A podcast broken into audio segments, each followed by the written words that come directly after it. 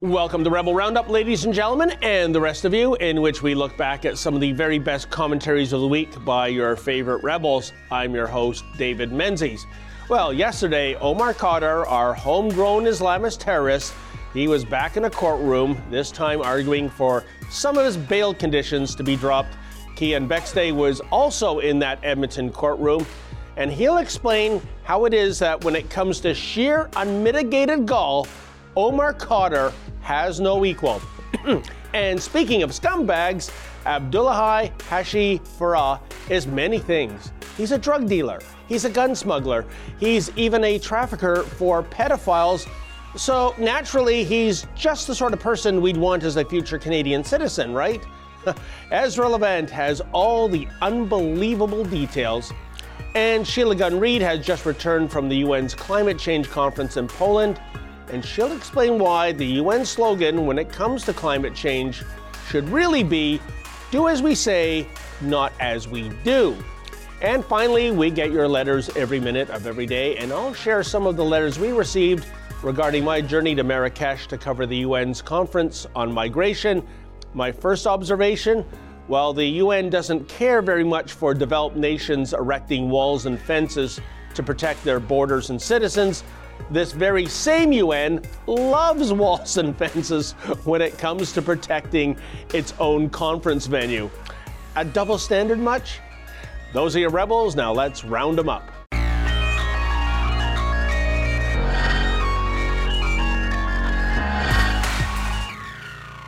So the day started with us running around the Edmonton Court Center trying to find out which door Omar Khadr was going to choose to come into the building. Turns out we were right. We we were the first to head him off, and he came in the side door here where there's very little media, but we got to him and we asked him if he regretted killing Christopher Speer. We asked him where his taxpayer-funded fortune was. No answer, no answer at all. We followed him in, we went up the elevator with his convicted terrorist, and he just stood there with a smile on his face. We went into the courtroom and and sat just right next to him, actually. When he sat there, we could see his socks. They were very Trudeau-esque. We couldn't get that on camera, of course, because we're not allowed cameras in the courtroom, but what we left with was a verdict from the judge saying, well, it was actually a lack of a verdict, saying she was gonna push it back about a week until next Friday. That's when we'll know whether or not Omar Khadr will get a Canadian passport to travel to Saudi Arabia. Call me rash, call me foolhardy, call me spiteful even, but you'd think that if a convicted murderer regained his freedom after doing only ten years in the slammer, and then went on to receive a ten point five million dollars check, courtesy of the taxpayers, well, you'd think that murderer might feel as though he had just won the justice system sweepstakes, right? Oh, but not when it comes to Canada's homegrown Islamist terrorist, Omar Khadr. For you see, not so little Omar was in a Edmonton courtroom yesterday, and he turned on the charm to get his various bail conditions lifted so that he can travel outside the country and speak to his terrorist-loving sister, Zainab. And get this, Omar actually called his bail conditions an injustice. Yes, that's right, he's the victim here. But just try telling that to the family of Christopher Speer, the U S soldier Omar ruthlessly murdered. Joining me now is our Rebel reporter, Kian Bexte, who was in that Edmonton courtroom yesterday. Welcome to Rebel Roundup, Kian. Thanks for having me. A pleasure. Now, Kian, help me make sense of this latest Omar Khadr courtroom drama here. Since Omar confessed to murder, and since he and his lawyers signed off on all of his various bail conditions, what in the world is his argument now in terms of trying to receive leniency? Well, it's kind of weird because he doesn't really have an argument. His argument is he's been such a nice guy, you know, feel bad for me. Uh, I'm just I'm just some poor soul who got caught up in the justice system. And he, he he's sure to say how great the justice system is. Of course, it awarded him ten point five million dollars at the end of the day. Well, Justin Trudeau did at least. Um, he doesn't have an argument. Uh, he just he's just, just going off a smile and a prayer. You know, and the thing I think that grates Canadians uh, so much about this case, uh, Kian, it, in addition to the horrific act of murder he carried out on an allied troop to Canada, and of course his ideology that um, he presumably might still subscribe to, it's the fact that all these years later and all these paychecks later, He has never, at least to my eyes and ears, expressed any regret about what he did in his past. You could, you couldn't be more right about that. Uh, I I was outside the courtroom. We were trying to head him off, figure out which door he was coming in, and we chose the smaller door, uh, figuring he was going to go where the media weren't. So we waited there, uh, and and we talked to him. We talked to him. Well, at least we tried to. We said, uh, I asked him, Omar, do you regret killing Christopher Speer? And he mm-hmm. just looked. Uh, he, he just looked straight ahead, kept walking, totally ignored me. Uh, I asked him where his offshore, if his money was offshore. He wouldn't answer me again. And then I followed him into the building past the security checks where they made sure he didn't have a grenade with him. And then we went up the elevator uh, and he stood in the elevator and just smiled at me, knowing that I couldn't record him and ask him any questions in the courthouse. He just smiled, smirked and grinned. It, it just a, oh, it, it, it I can understand why Canadians are frustrated with him. You know, Kian, I, that anecdote you just shared with me, and I didn't know that happened until just a few seconds ago, of you in the elevator and him smiling and the smile being more of a sneer. I think that is uh, an incredible anecdote in terms of, I think what you saw was the real Omar Khadr. You know, not the guy that goes to press conferences, you know, with the teary eyes and, uh, you, you know, the, the the whole act of contrition and, and, oh, woe is me, the victim. But the fact that this is a guy who literally not only got away with murder, but got an eight-figure check from Canadians too. And he must think we are the biggest suckers on the planet. And you you, you peeled back the onion skin and saw the real uh, Omar in that elevator, I should think. I, I sure think I did. I think he has absolutely no remorse for what he does, uh, what he did. Uh, he, he killed Christopher Speer, but keep in mind, he wounded many others. Uh, and, and he took he took... ten point five million dollars away from the taxpayers when we're we're in major debt and Justin Trudeau's deficit spending his way to the next election. Um, I, I, I think that we are going to be played as fools if we let Omar Khadr fly to Saudi Arabia. Keep in mind, it's Saudi Arabia that he wants to go to, to speak with his sister, uh, who has not denounced Al-Qaeda at all in any way whatsoever. Why does he want to do that? It just doesn't it doesn't make any sense. Oh, in fact, uh, she openly mocks the West while, of course, uh, taking all kinds of uh, welfare from the West to maintain her lifestyle, which, again, is another insidious point.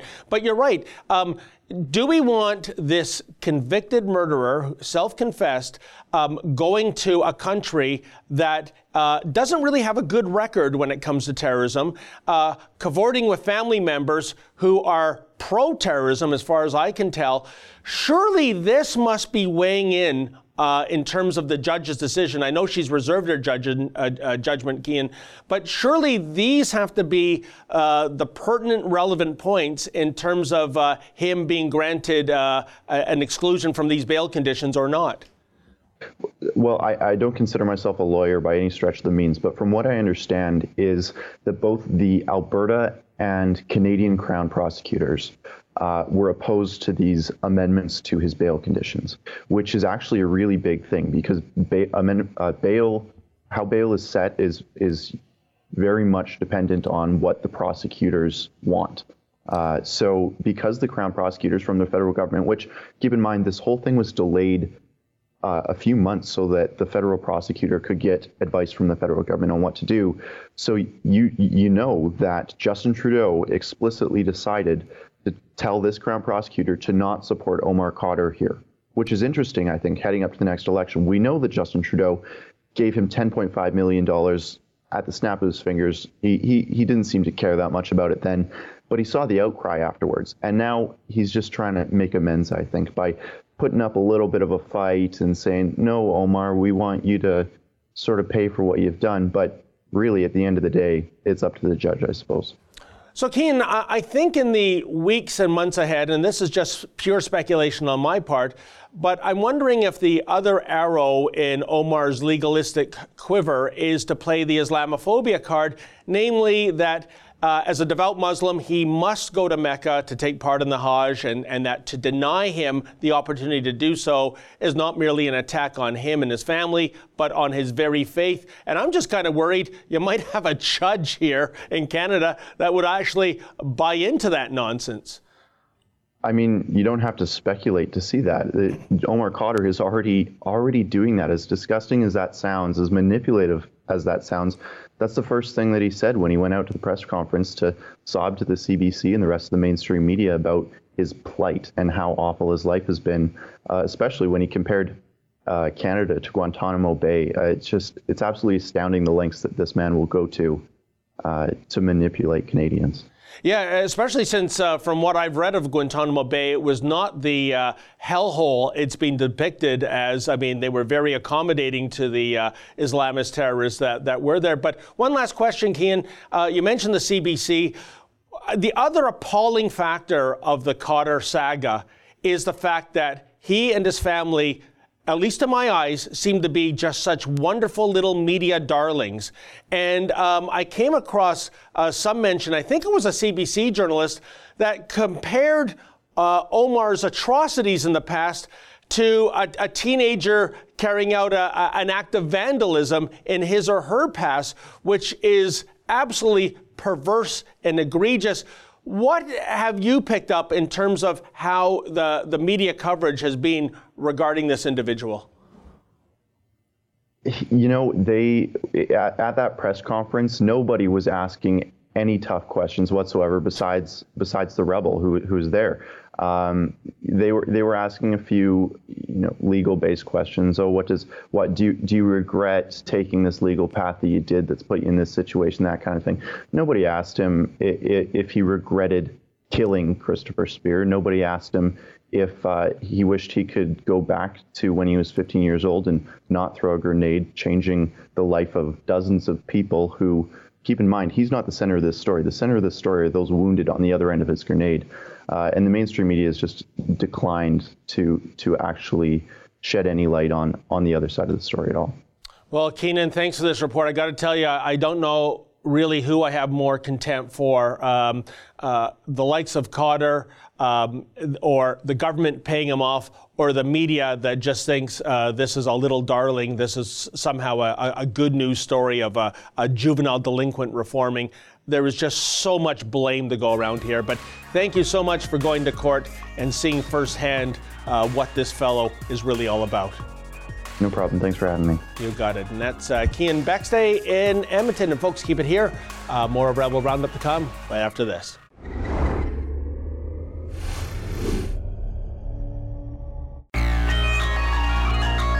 Abdullahi Hashi Farah's candid confession about his gangster past clearly impressed the Immigration and Refugee Board officer who presided over his first detention hearing on November first, two thousand seventeen. Say what? Sure, he was a gangster. Sure, he led a life of violence and crime. Sure, he was on the run from police. But he was just so honest about it. I, I just really felt like we had this close connection.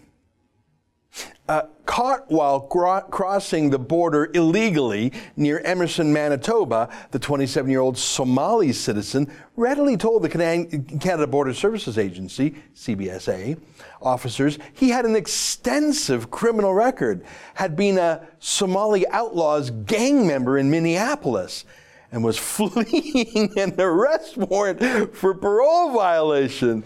Oh, wow. Um, all that's missing were a bunch of, uh, you know, F B I cars speeding behind him with the flashing lights. Meet Abdullahi Hashi Farah. This Somalian-born thug on the run from U S authorities is many things. He's a drug dealer. He's a gun smuggler. He's even trafficked for pedophiles. So naturally, he's just the sort of person we'd want as a future Canadian citizen, right?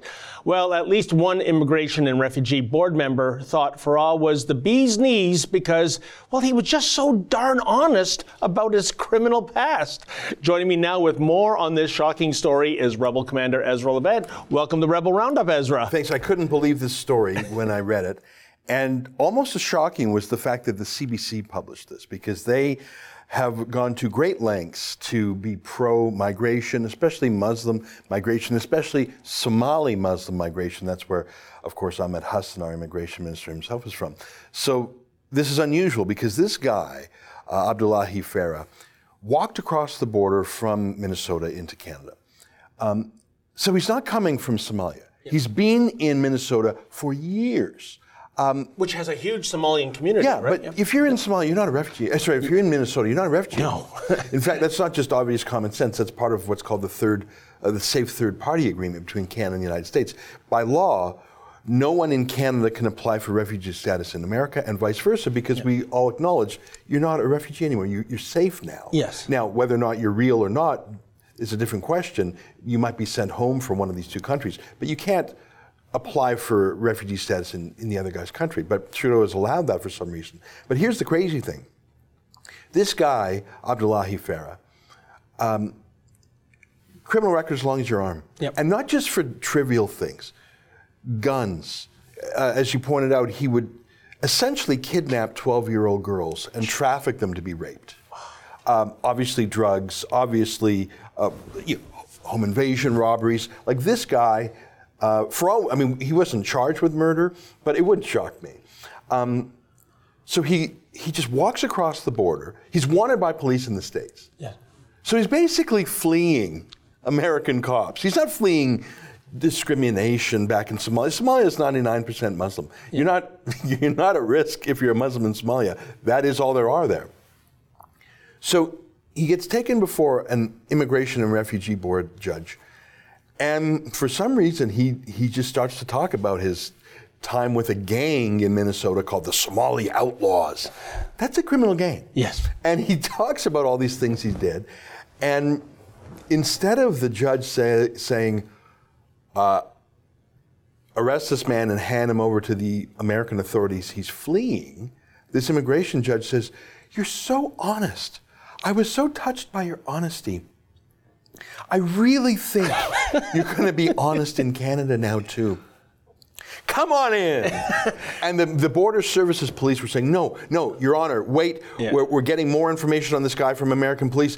Keep him in custody just a few more days, Your Honor. We're yeah. getting info on this guy. No, no, no. I, I saw how honest he was. And one way, I got to tell you this. Uh, he said, like, how, how can you be a Muslim refugee from Muslim Somalia? How does that even work? He said, oh, I'm gay, Your Honor. I'm I'm super gay. I'm so gay, Your Honor, that they'd kill me back home. I'm totally gay. I mean, uh, I watch Will and Grace. I'm super gay. And, and Ezra, this is a very important point, I think, because this is, um, and it was, a, it was a, well, a well-played point on his behalf, because this is the card he had to play to justify not going back to the U S to be deported to Somalia, which is, as you said, ninety-nine percent Muslim. But if you're a gay Muslim, that doesn't fly there. But the thing is, obviously, if someone's willing to be a kidnapper, assist in the rape of children, be a drug dealer, a gun dealer, they just might consider lying. Yes. Maybe. And in fact, he wasn't gay. And police in his phone found all of his Tinder chats with women, found pictures of him having sex with women, found no evidence of homosexuality. Obviously, he's a liar. Yeah. Um, And the, the fact is, he admitted he was a criminal in a terrible way, and instead of saying, okay, thanks for your admission, normally criminals aren't stupid enough to admit it, um, get out, he was welcomed in. And he went on a crime spree in Canada. He was arrested in Edmonton. Um, there was a getaway car that had been used in a bunch of convenience store robberies. This is a one-man crime wave. And he basically told that to us at the border, and he was he didn't slip through the cracks. This isn't someone who sneaked in. He walked in, and he said, he was brought to a judge, said, hey, judge, yeah, it's yeah. just me, Somali Outlaws. Yeah. Uh, I do this gang work and that gang work and this criminal work and that criminal work, so yeah, that's me. Oh, but I'm gay, so will you let me in? Yes, and so so he, he didn't slip in. He was welcomed in. He was escorted yeah. in. Well, and can you blame them? I mean, our Prime Minister put out a tweet basically saying it's open season, come on down, like they say on Price is Right. But Ezra, let me ask you point blank, who do you have more contempt for? Uh, Mister Farah, who is a criminal and uh, actually was honest about his criminality, or the uh, Immigration and Refugee Board uh, person here, Trent Cook, that had this what I consider to be an absolutely perverse interpretation of his confessions and admissions by applauding him for his honesty and letting him to come in to victimize Canadians. Yeah, you know, it was so disgraceful. Um, someone who's an Immigration and Refugee Board judge has an enormous public duty. Uh, we entrust him with our safety. And for him to be so derelict in his duty shows a great disrespect for the law and for Canadians. And the fact that he was shown to be such a fool here, uh, he not only disrespected us, but just out of self-respect, he should resign. Yeah. What he did, all the, the wreckage and carnage in Canada, all these robberies, all this drug dealing in Canada, because this damn fool Immigration and Refugee Board judge, I just, I really feel you're honest, and I really, you know, you're wonderful. No one like that should be in any position of authority. Uh, if he had any respect for Canadians, this Refugee Board judge should resign. It, and and he hasn't resigned because he doesn't respect us. It, well, to my uh, knowledge, Ezra, he hasn't even uh, shown any regret. He hasn't even apologized. I, it, tell me, the system when it comes to these uh, judges making these outrageous decisions uh, that results in the harm of other Canadians, is there actually a process where they can be removed for just making, you know, the bad call time and time again? You know, um, this is an Immigration and Refugee Board judge, so it's different than than other judges. Uh, most judges in Canada are appointed for life and are immune to political um, retaliation, let's say. Um, but there is a judicial council. Now, the judicial council generally doesn't fire people just for making a series of really stupid decisions. They only, f- because judges are allowed to make errors.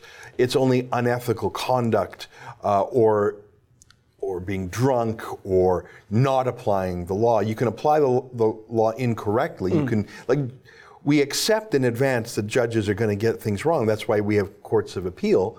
And we accept sometimes the courts of appeal will get things wrong. That's why we have the Supreme Court. So you can't fire a judge just because they're wrong. Um, and I don't think that this judge's stupidity and lack of concern for Canadians and the fact that he's just plain stupid, I don't think that's enough to remove a judge from the court. But if he had any grace to him, he would resign on his own device.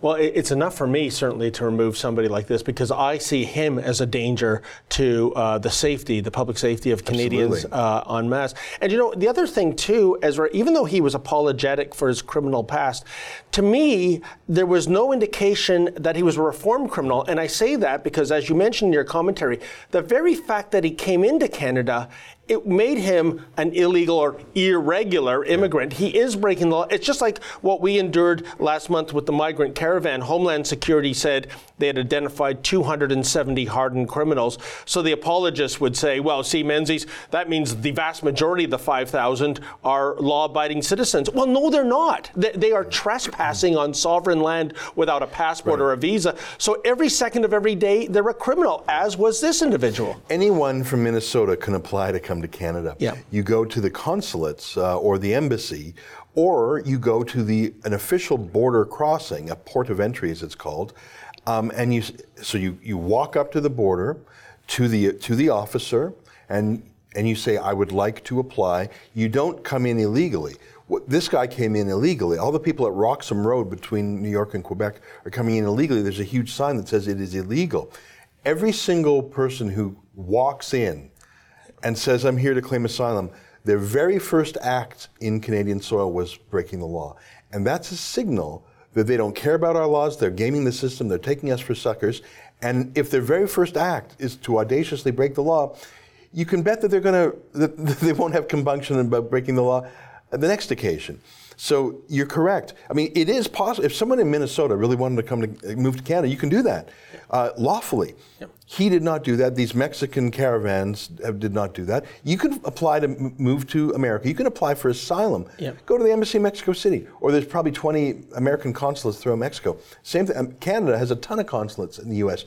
These are criminal lawbreakers, And it will not stop. In fact, you just came back from Marrakesh, where this is th- these migrants are being granted human rights. Yes. Most international treaties give are, are between states. So Canada and the United States and Mexico have a free trade treaty.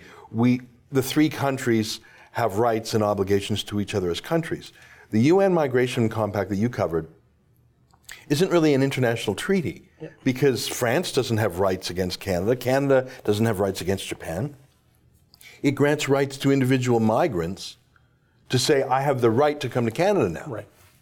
So when people say, oh, it's not actually a treaty, well, no one said it was, but what it does is it gives this uh, Abdullahi Farah a legal right. He can say, well, in this thirty-four page compact, I have the right to a human rights lawyer. I have the right to health care in my own language. It's in there. Yeah. I have the right uh, to bring all my relatives over regardless of their yeah. skill level. That's in there. So he can show this document to the Immigration Review Board because Section thirty-three F of the Immigration and Refugee Protection Act clearly says Canadian law must take into account any international documents we've signed. And this week, Canada signed the Global Compact for Migration. Uh, I'm shocked that this guy will even be deported, and he hasn't been deported yet. He might, he might yet not be. Incredible. Ezra, an amazing story. Uh, there's so many other angles, but we have to wrap it here. And, and folks, there we have it in terms of Mister Farah. Uh, that's just one example of one egregious person uh, playing the system. The question for which we do not have an answer to is how many other frauds in the last three years have come to our country? Is it dozens, hundreds, a few thousand? We don't know. And I think that uh, that's a very ominous feeling I have in, in my heart regarding our immigration system, to be sure. Keep it here. More Rebel Roundup to come right after this.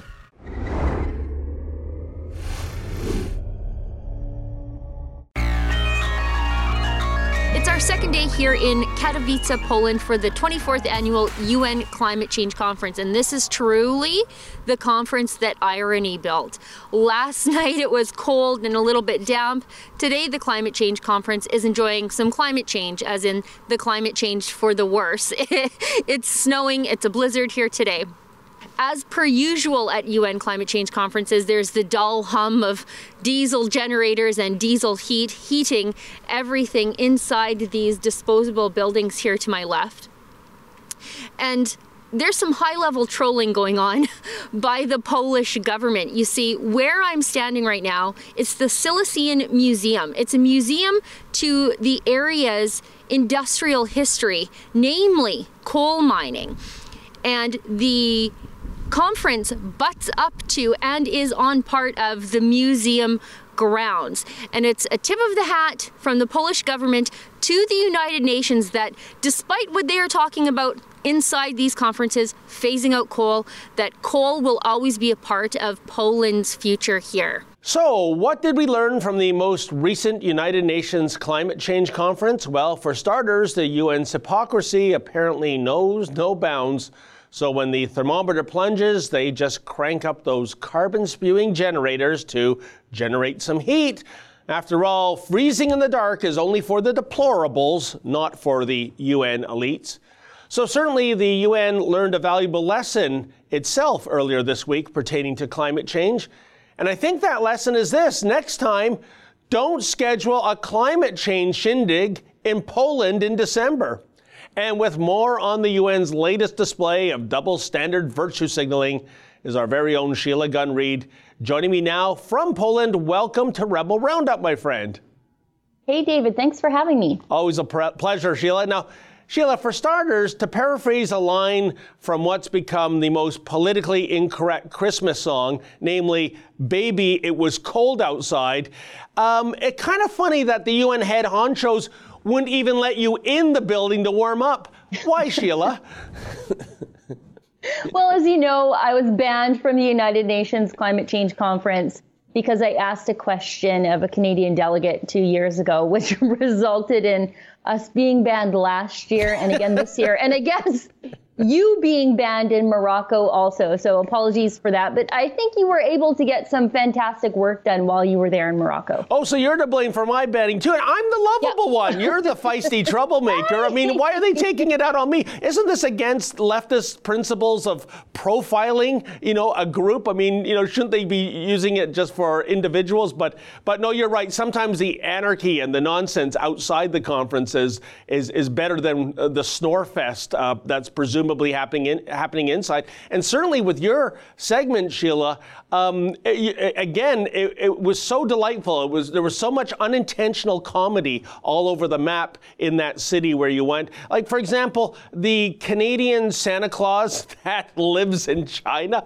What, what was the deal with that guy? That guy was Sustainable Claus. That's what his name was. And he was out on the street corner with these like two really dirty stuffed animals. Um, and he was warning everybody about the dangers of um, indulgently using fossil fuels. And then he went on to tell us that he's a Canadian who lives in China, the world's most polluted country, arguably, who last year took a group of him and his friends to the top of Mount Everest, which seems like you need a lot of hydrocarbons to do that sort of stuff, again, to demonstrate climate change. Like the whole conference, the people in Poland are uh, dangerously normal. They don't even pay attention to this stuff. They walk past a generator like it's nothing, like I would normally do at home. You see a generator at home, you just walk past it. It's just how things are when it's cold out.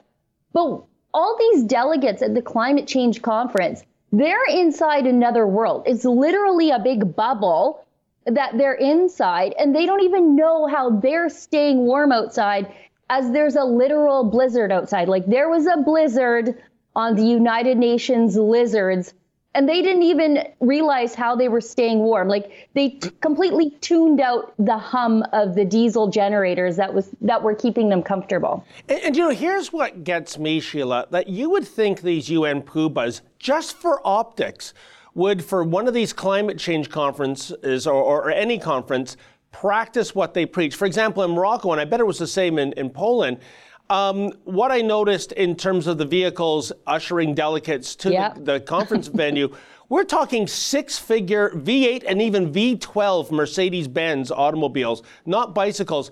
I presume they didn't walk uh, to Marrakesh. They probably flew in a jet, and they probably flew first class. And so it's carbon galore, yet these people with a straight face have the audacity to say, can you turn the thermostat down? Can you turn the lights off? Can you go back to the dawn of man? Because we had a more of a carbon neutral footprint back then. I am just stunned by the hypocrisy, Sheila. Well, you saw it firsthand yourself. You were in Morocco, so I know you saw the parking lot full of idling cars, the idling six-figure cars. Those things are customary at United Nations conferences. The same thing at Bonn, Germany last year. All the cars were idling to keep the delegates toasty and warm for their, you know, thirty-foot walk from the conference to the car. The car's idle for two hours. We staked out the tram station to see if any of the delegates were using the trams. They really weren't. The tram station was just ended up being a place of protest, actually, for Greenpeace. The uh, electric bikes, those things are also genuinely uh, the same thing happened in Bonn, Germany. Nobody used the bikes to get around. Same thing here. Nobody used the bikes. We staked out the bikes for quite a while. We saw that three were missing, but those three never came back. So hopefully they were stolen by someone who will use them. You know, and Sheila, here's another thing. I, I'd like you to explain to me, because I can't quite figure this out, why the U N would choose Poland for this climate change conference. I say this on based on a few things. First of all, you said that the Poles are shockingly normal, reasonable people yeah. that don't buy into this dogma. Secondly, this is a country that is very much pro-coal. So was this the U N saying, like foisting itself on Pol- Poland, almost trying to do a conversion of Polish attitudes to get them over to their side of things? It's a battle of wits, I think. I was talking to Mark Morano, and he said in the last ten years or so, Poland has ended up hosting these things three times. because the United Nations wants to focus on Poland, because if they can't get Poland to buy in, they really can't get Eastern Europe to buy into their climate change dogma. So they keep focusing on Poland, but Poland won't budge. In fact, they put the conference in Katowice, which is the heart of coal country. Um, I went actually downtown today to buy some Uh, souvenirs for my kids, and everything has a coal miner on it, which I love. But um, Poland put the whole conference in Katowice basically to say to the United Nations, yeah, we'll take your tourist dollars. Yeah, we'll take the economic benefit of having twenty-two thousand do-gooders come to our city of three hundred thousand. But no, coal is not going anywhere. Wow, and I think the U N is delusional if they think they can wear down the Poles. The Poles are res- are a resilient people. They put up with the Nazis. They put up with the Soviet communists. So the idea that they're going to buy into this new age, wacky way of uh, supposedly uh, heating our homes and fueling our vehicles is uh, is a pipe dream, to say the least. Sheila, one last uh, question. Of all the crazy inanity that you saw outside the conference, is there one lasting, enduring memory you have of uh, just something that was so bizarre or so unintentionally funny for all the wrong reasons? Well, there was one that was actually intentionally funny. It was when Mark Morano from Climate Depot dressed in this atrocious Santa costume. He looked like homeless Santa. And he took a bag of coal across the street from the conference and went into the Greenpeace offices and gave them all little lumps of coal. And they just sat there sort of shell-shocked and dumbfounded as Mark Morano and his entourage barged into their offices and gave them coal for being naughty, trying to force Poland away from their own sovereignty, away from their freedom from the Soviet Union, to be quite honest, and from Putin, or the, the reborn Soviet Union under Putin. And he gave them all coal for being naughty and uh, trying to betray the sovereignty of Poland and forcing them away from coal. Well, good for Mark, and that's fantastic. Yeah. Although, I, I got to tell you, Sheila, the fatal flaw of that caper was that these people have never seen a lump of coal in their lives. Uh, Mark should have said, these are dilithium crystals, and they would have hugged the guy for bringing this alternative futuristic feel to them. So yeah. Anyway, Sheila, I, again, you did a fantastic job, especially since you couldn't even, like myself, you couldn't even get into the bloody conference no. hall. But there's, there's more uh, grist for the mill outside, as always. So thank you again for your wonderful report. Hey, David, thanks for having me on. You got it. And that's Sheila Gunn Reid from Poland. And folks, keep it here. More of Rebel Roundup to come right after this.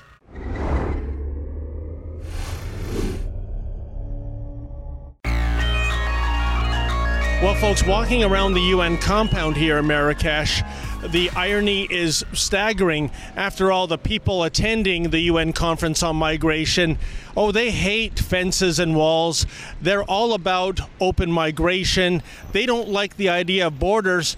But check out this place. There's lots of fences and walls. And not only that, there is heavily armed security and police everywhere you go, even bomb-sniffing dogs. And if you can get actually to the uh, conference entry, you're going to go through airport-style security before you get anywhere near any of the delegates taking part in this conference. So I guess it's two sets of rules, isn't it? I mean, for us deplorables, no walls, no fences, no borders. But for the U N elite, well, they very much like walls and fences, and they will only get together in an environment that rivals Fort Knox in terms of security. Well, knock me down with a feather. Once again, the rank and file of United Nations people just can't help themselves when it comes to being shameless hypocrites. Which is to say, I discovered earlier this week that walls and fences are oh so very bad when it comes to nations curtailing the two hundred fifty-eight million migrants the world over who are seeking greener pastures. But when it comes to a U N confab, oh boy, do these fat cats love the idea of being kept safe and sound within a gated community, all the better to keep the riffraff out, after all. In any event, here's what some of you had to say about the U N's ongoing official slogan of do as I say, not as I do. Janice Van Horn writes, They better get used to living like that with lots of security and walls and fences, because if they get their new world order, I picture them having a lot of enemies. Oh, but that's the thing, Janice. The U N elite is already very much used to living this way. When they met up in Marrakesh at the migrant conference, they merely imported the fences and walls and armed security that is oh so de rigueur for them back in their home countries. And M V Arenda one thousand writes, and we pay the bill for both scenarios. Well, you nailed it, M V. This was one of the perversely ironic things I discovered when covering the migrant caravan in southern Mexico last month, as some five thousand Central Americans headed towards the U S A. Namely, given all the U N people and resources on the ground, American taxpayers were essentially funding an invasion of their own country.